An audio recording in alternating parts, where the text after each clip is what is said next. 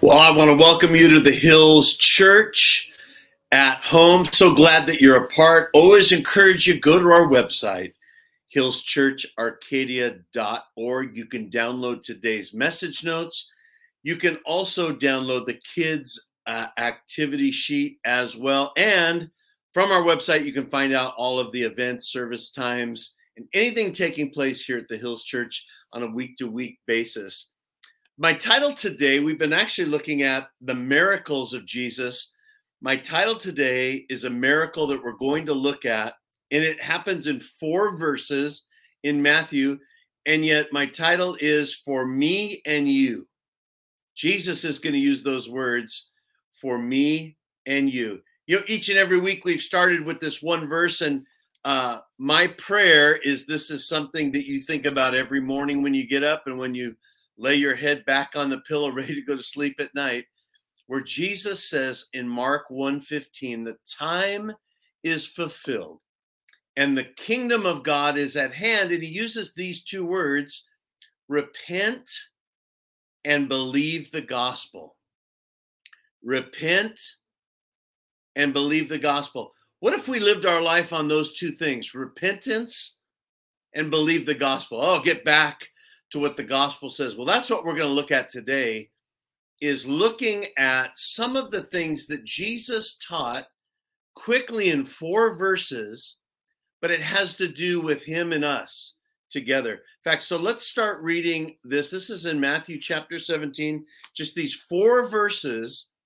Um, and we're going to look at the miracle that took place with the coin in the fish's mouth. Matthew 17, verse 24 through 27, and it says this When they had come to Capernaum, those who received the temple tax came to Peter and said, Does your teacher pay the temple tax? He said, Yes. And when he had come into the house, Jesus anticipated him, saying, What do you think, Simon? From whom do the kings of the earth take customs or taxes? From their sons or from the strangers? Peter said to him, From strangers. Jesus said to him, Then the sons are free. Nevertheless, lest we offend them, go to the sea, cast in a hook, and take the fish that comes up first. And when you have opened its mouth, you will find a piece of money Take that and give it to them for me and you. Here's the miracle. Listen to the instruction. Nevertheless, lest we offend them, go to the sea, cast the hook, take the fish that comes up first, and when you have opened its mouth, you will find a piece of money. Take that and give it to them for me and for you. Well, Lord, we pray today as we read these verses and we look again at one of the miracles of Jesus that he's teaching us so many things in these four short verses, but it's about him and us. I pray our hearts are open today in Jesus' name. Amen. You know, I, I love uh, the part of the, the gospel, and I love the word of God that we remember this that all scripture is given by inspiration of God some of the translations refer to it as God breathed. But the Lord allows some of the personalities of the writers in, and, and one of them we see here is Matthew. Matthew is the one that captures this part, but his background prior to being a disciple was he was a tax collector. So it's interesting that the tax collector remembers in his in his narrative that he's letting us know about a tax. So Matthew's letting us know that there's a temple tax. Now, remember this this isn't the Roman tax. We remember back to Joseph and Mary um, that there was a census being taken, there was a registration, and they had to go back to their birth home. This is actually not a Roman tax, but a temple tax. And we read that in Exodus chapter 30 that uh, the Lord had commanded Moses to in, do a temple tax annually on the men or the males over 20 years of age. And that went for the refurbishment and the upkeep of the temple. So there's a tax that's taking place. Yet we know Jesus, and we know that he's had um, a few issues with how the leaders of the temple have responded to that house of worship. In fact, we know in the Bible there's two times where he cleansed the temple. In fact, he said this about the temple and the operation. He says, My house shall be called a house of prayer for all nations, but you've made it a den of thieves. Well, when you study that out a little bit, um, as the people were coming in order to give a sacrifice to the Lord, whether some by bird and dove and by animal, the temple had set up an operation that you could buy your offering from then. They didn't go through the normal things where it had to be spotless and the you know the first one you could buy whatever.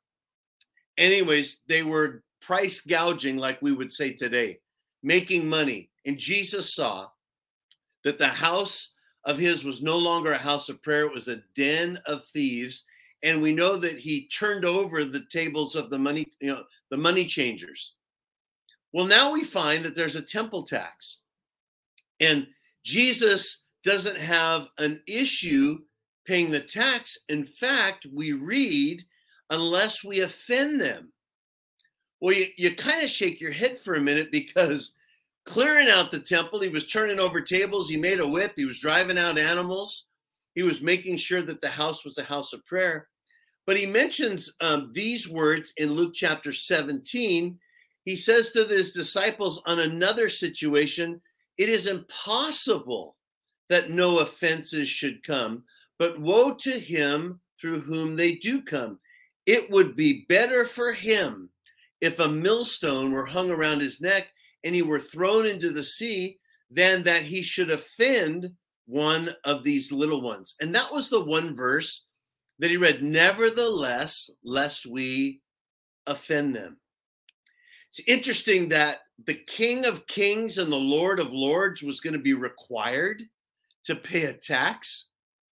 Yet remember, he was not telling people who he was. Uh, that's later with Pilate when Pilate brings all of all of these things before him and he says it is it is as you say that I am. So Jesus rather than offending them rather than causing up and stirring up another commotion he tells Peter basically we're we're going to pay the tax. Now, the Bible lets us know in the book of John that Judas kept their money bag if you remember the the one story of uh, the feeding of the 5000 jesus looked to philip and he says you give them something to eat philip was trying to figure out in fact i believe it says like he was trying to see if, if we had 200 denarii it wouldn't be enough well we know there was some money bag that judas had and the reason we know that it says that he was taking out of the money bag that was part of the ministry so why didn't Jesus just say, "Hey, why don't we why don't we get out of the money bag and we'll pay the tax?" In fact, what's interesting a little bit when you read about this one tax is it's half a shekel a person annually or it would actually be 2 days of wages if you worked in a vineyard. So I looked it up. It would be equivalent to us paying 50 to 75 dollars annually. And yet it again it wasn't a roman tax. It was a yearly tax for the temple. But jesus is not causing controversy. He's not going to offend everybody over what has been scriptural to do he's going to tell peter to go ahead and to pay this taxes let's let's not let there be any offense at all and so there we come upon uh, this miracle and we read again in chapter um, 17 of, of Matthew in verse 27 Nevertheless, lest we offend them, go to the sea, cast in a hook, and take up the fish that comes first. And when you have opened the mouth, you will find a piece of money. Take that and give it to them for me and for you.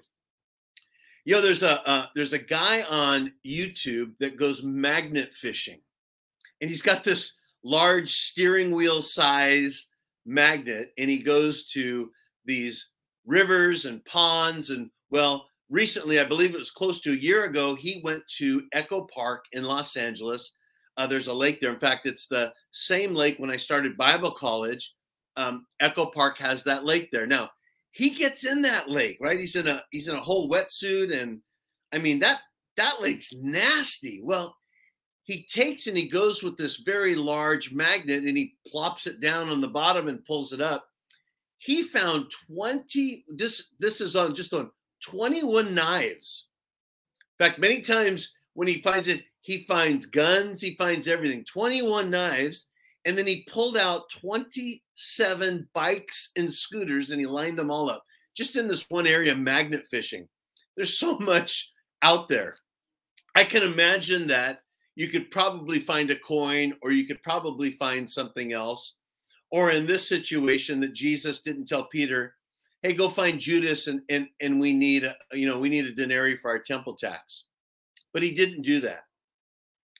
Here now is going to be a miracle that's not like this profound miracle. It's not the withered arm coming back. It's it's not the guy that's paralyzed now walking. It's not the dead coming to life. It's not the sea going still.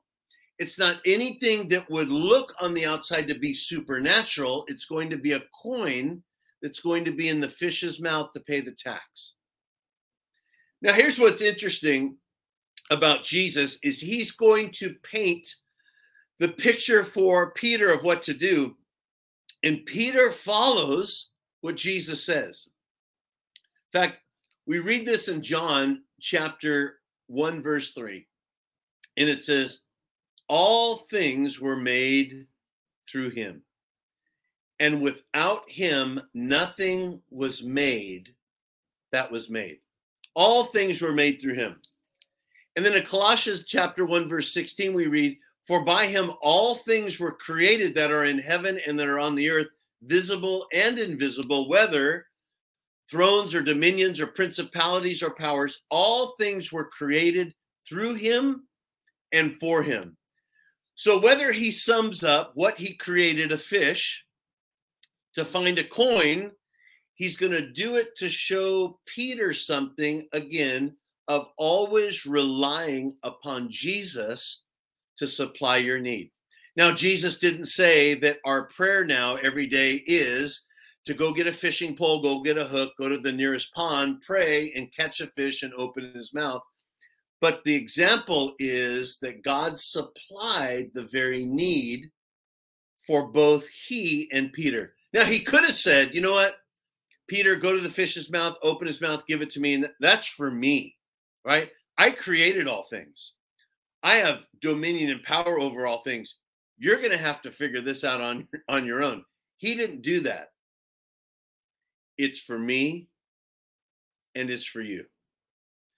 But never underestimate the power of a, the miracle of God or God working. He created the fish. We read back in Genesis chapter 1 and 2 and all all of a sudden evidently at some point in time somebody dropped money that fell off of wherever and it fell in, into the Sea of Galilee. And this one fish was summoned by the Lord for this miracle and maybe broke away from its school and swam and it picked up this coin and put it in its mouth. And then it saw a hook, and we don't know what was baited on the hook, but it saw a hook and it went and bit the hook, still with something in its mouth. Now, can you do can you have something in your mouth and then naturally go do something else? Talk, uh, eat something, drink something? Of course not, right? You have to take whatever. Well, it has something in its mouth and it bites a hook and it comes out. And Peter opens its mouth and there's the coin. There's the miracle.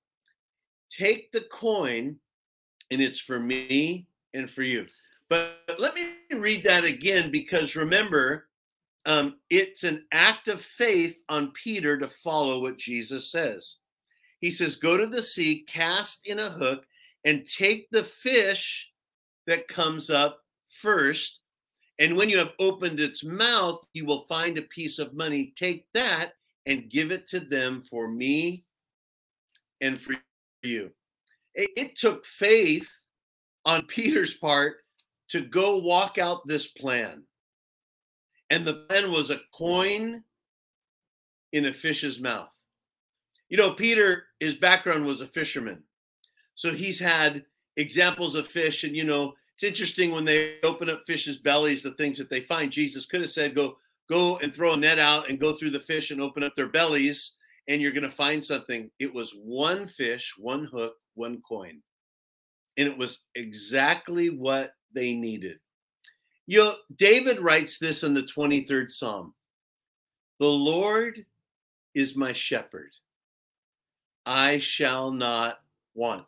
Some of the translations say, in fact, the New Century Versions says, I lack nothing. I need nothing. The Lord is your shepherd. You lack nothing. Here's what's interesting God could provide the very tax needed for the temple, not to offend anybody, but he provided it through a coin that was in a fish's mouth that went on the hook for Peter. Now you try to figure that one out. But here's the thing when God asks you to do something, do you trust him? Many times he asks you to give before you ever see anything that you receive. Do you trust him and give? They take the little boy's lunch, which is nothing in comparison with the crowd. But the smallest of things that are blessed by Jesus and by the Lord feeds the multitude. But do you trust him to get the little things? Are you trusting him in everything? If he could provide for the temple tax, could he not provide for you? You know, we read that all the time. The Lord's our provider. He wants to be our provider. He wants us to look for him. In fact, this miracle isn't huge. We don't read about it in any of the other gospels. It's captured by Matthew for us, but it's powerful for us to know that God is in control of all things. But do we trust him? And here's what he did it was for him and Peter.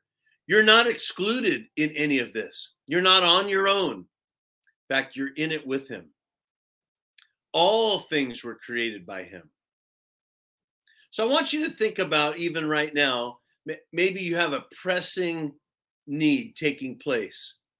Maybe it's you're having to find uh, alternative housing. Maybe it's something taking place in your job. Maybe there's some uh, bills that are coming forward. But what is the Lord saying? Now he may not be saying go go put a hook in, in the nearest pond and catch a fish and there's money. But what is he saying? Have you clarified that? Have you gone back and repented and believed the gospel? You know, Peter has challenged some things with Jesus before, and he'll challenge some things in the future about uh, him wanting to get his feet washed. He wants to wash Jesus's feet. He's going to tell Jesus that he's not going to die. Peter would stand in the way of that but he followed Jesus at his word. What a testimony again that Jesus would provide even the various things for attacks, not to offend them for the sake of the gospel. So, Lord, I pray today over all of us that you know exactly what we are facing, what we are trusting, what we are believing you for. But, Lord, we get off of that feeling of doubt and being overwhelmed onto the feeling of we're walking with you. We're trusting you. I may not have the answer right now, but I trust you do. In fact, you are speaking, you're always speaking, your word is speaking to us. But I've missed it somewhere. I haven't listened, or I haven't obeyed, trusted you. So, Father, I thank you right now that I come back and I repent of that unbelief. And I say today, I step forward and I believe and I trust you. You could deliver a coin in the mouth of a fish, how much more can you do for me? The Lord is my shepherd. I shall not want. I shall not want. So, Lord, we cast all of the care, the worry, the fear, the anxiety, the weight, and we take upon Jesus's yoke, as he said. He says, Learn from me, my yoke is light and easy. Or Jesus wants to take the heavy lifting. So we trust you today as our Lord, our provider, and you do miracles and you control all things. And we bless you in Jesus' name. Amen. Amen. If you've never asked Jesus to be your Lord and Savior, it is the most important decision and prayer that you'll ever make. It's an eternal decision. In fact, it's a beginning of when you're walking with Jesus. Pray this prayer with me. Believe it in your heart, as Romans 10 9 and 10 says. Say this with me, dear God. I believe that Jesus lived, died, and rose again for me. I accept him as my Lord and my Savior. Thank you for forgiving me of all of my sins. And today I'm in your family. In Jesus' name, amen. The most important prayer you'll ever make, most important decision you'll ever make, in fact, the most important next steps is tell somebody. You can reach out to us by either the social media platform that you're viewing or listening, or go to our website, fill out that contact form so we can get in contact with you, or tell somebody. Somebody's been talking with you about Jesus. Reach out to them. Tell them the decision that you made. It's the most important decision that you'll ever make. And now you're going to grow in Him and you're going to trust Him every day. Well, as we close up and we receive our tithes and offerings today, I want to read this one verse out of Numbers. In fact, it kind of goes back into the really the story that we looked at today in the miracle of Jesus. And it says this that God is not a man that he should lie, nor the Son of Man that he should repent. Has he said and will he not do? Or has he spoken and will he not make good?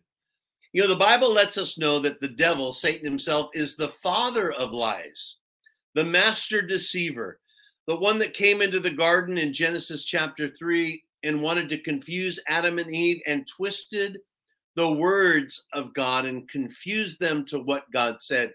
God is not a man that he should lie, or the Son of Man that he should repent. You know, we, we always told our kids this you'll be in far less trouble if you tell us the truth, but if you lie to us, oh, you're in trouble. Well, God is not a man that he should lie, nor a son of man that he should repent.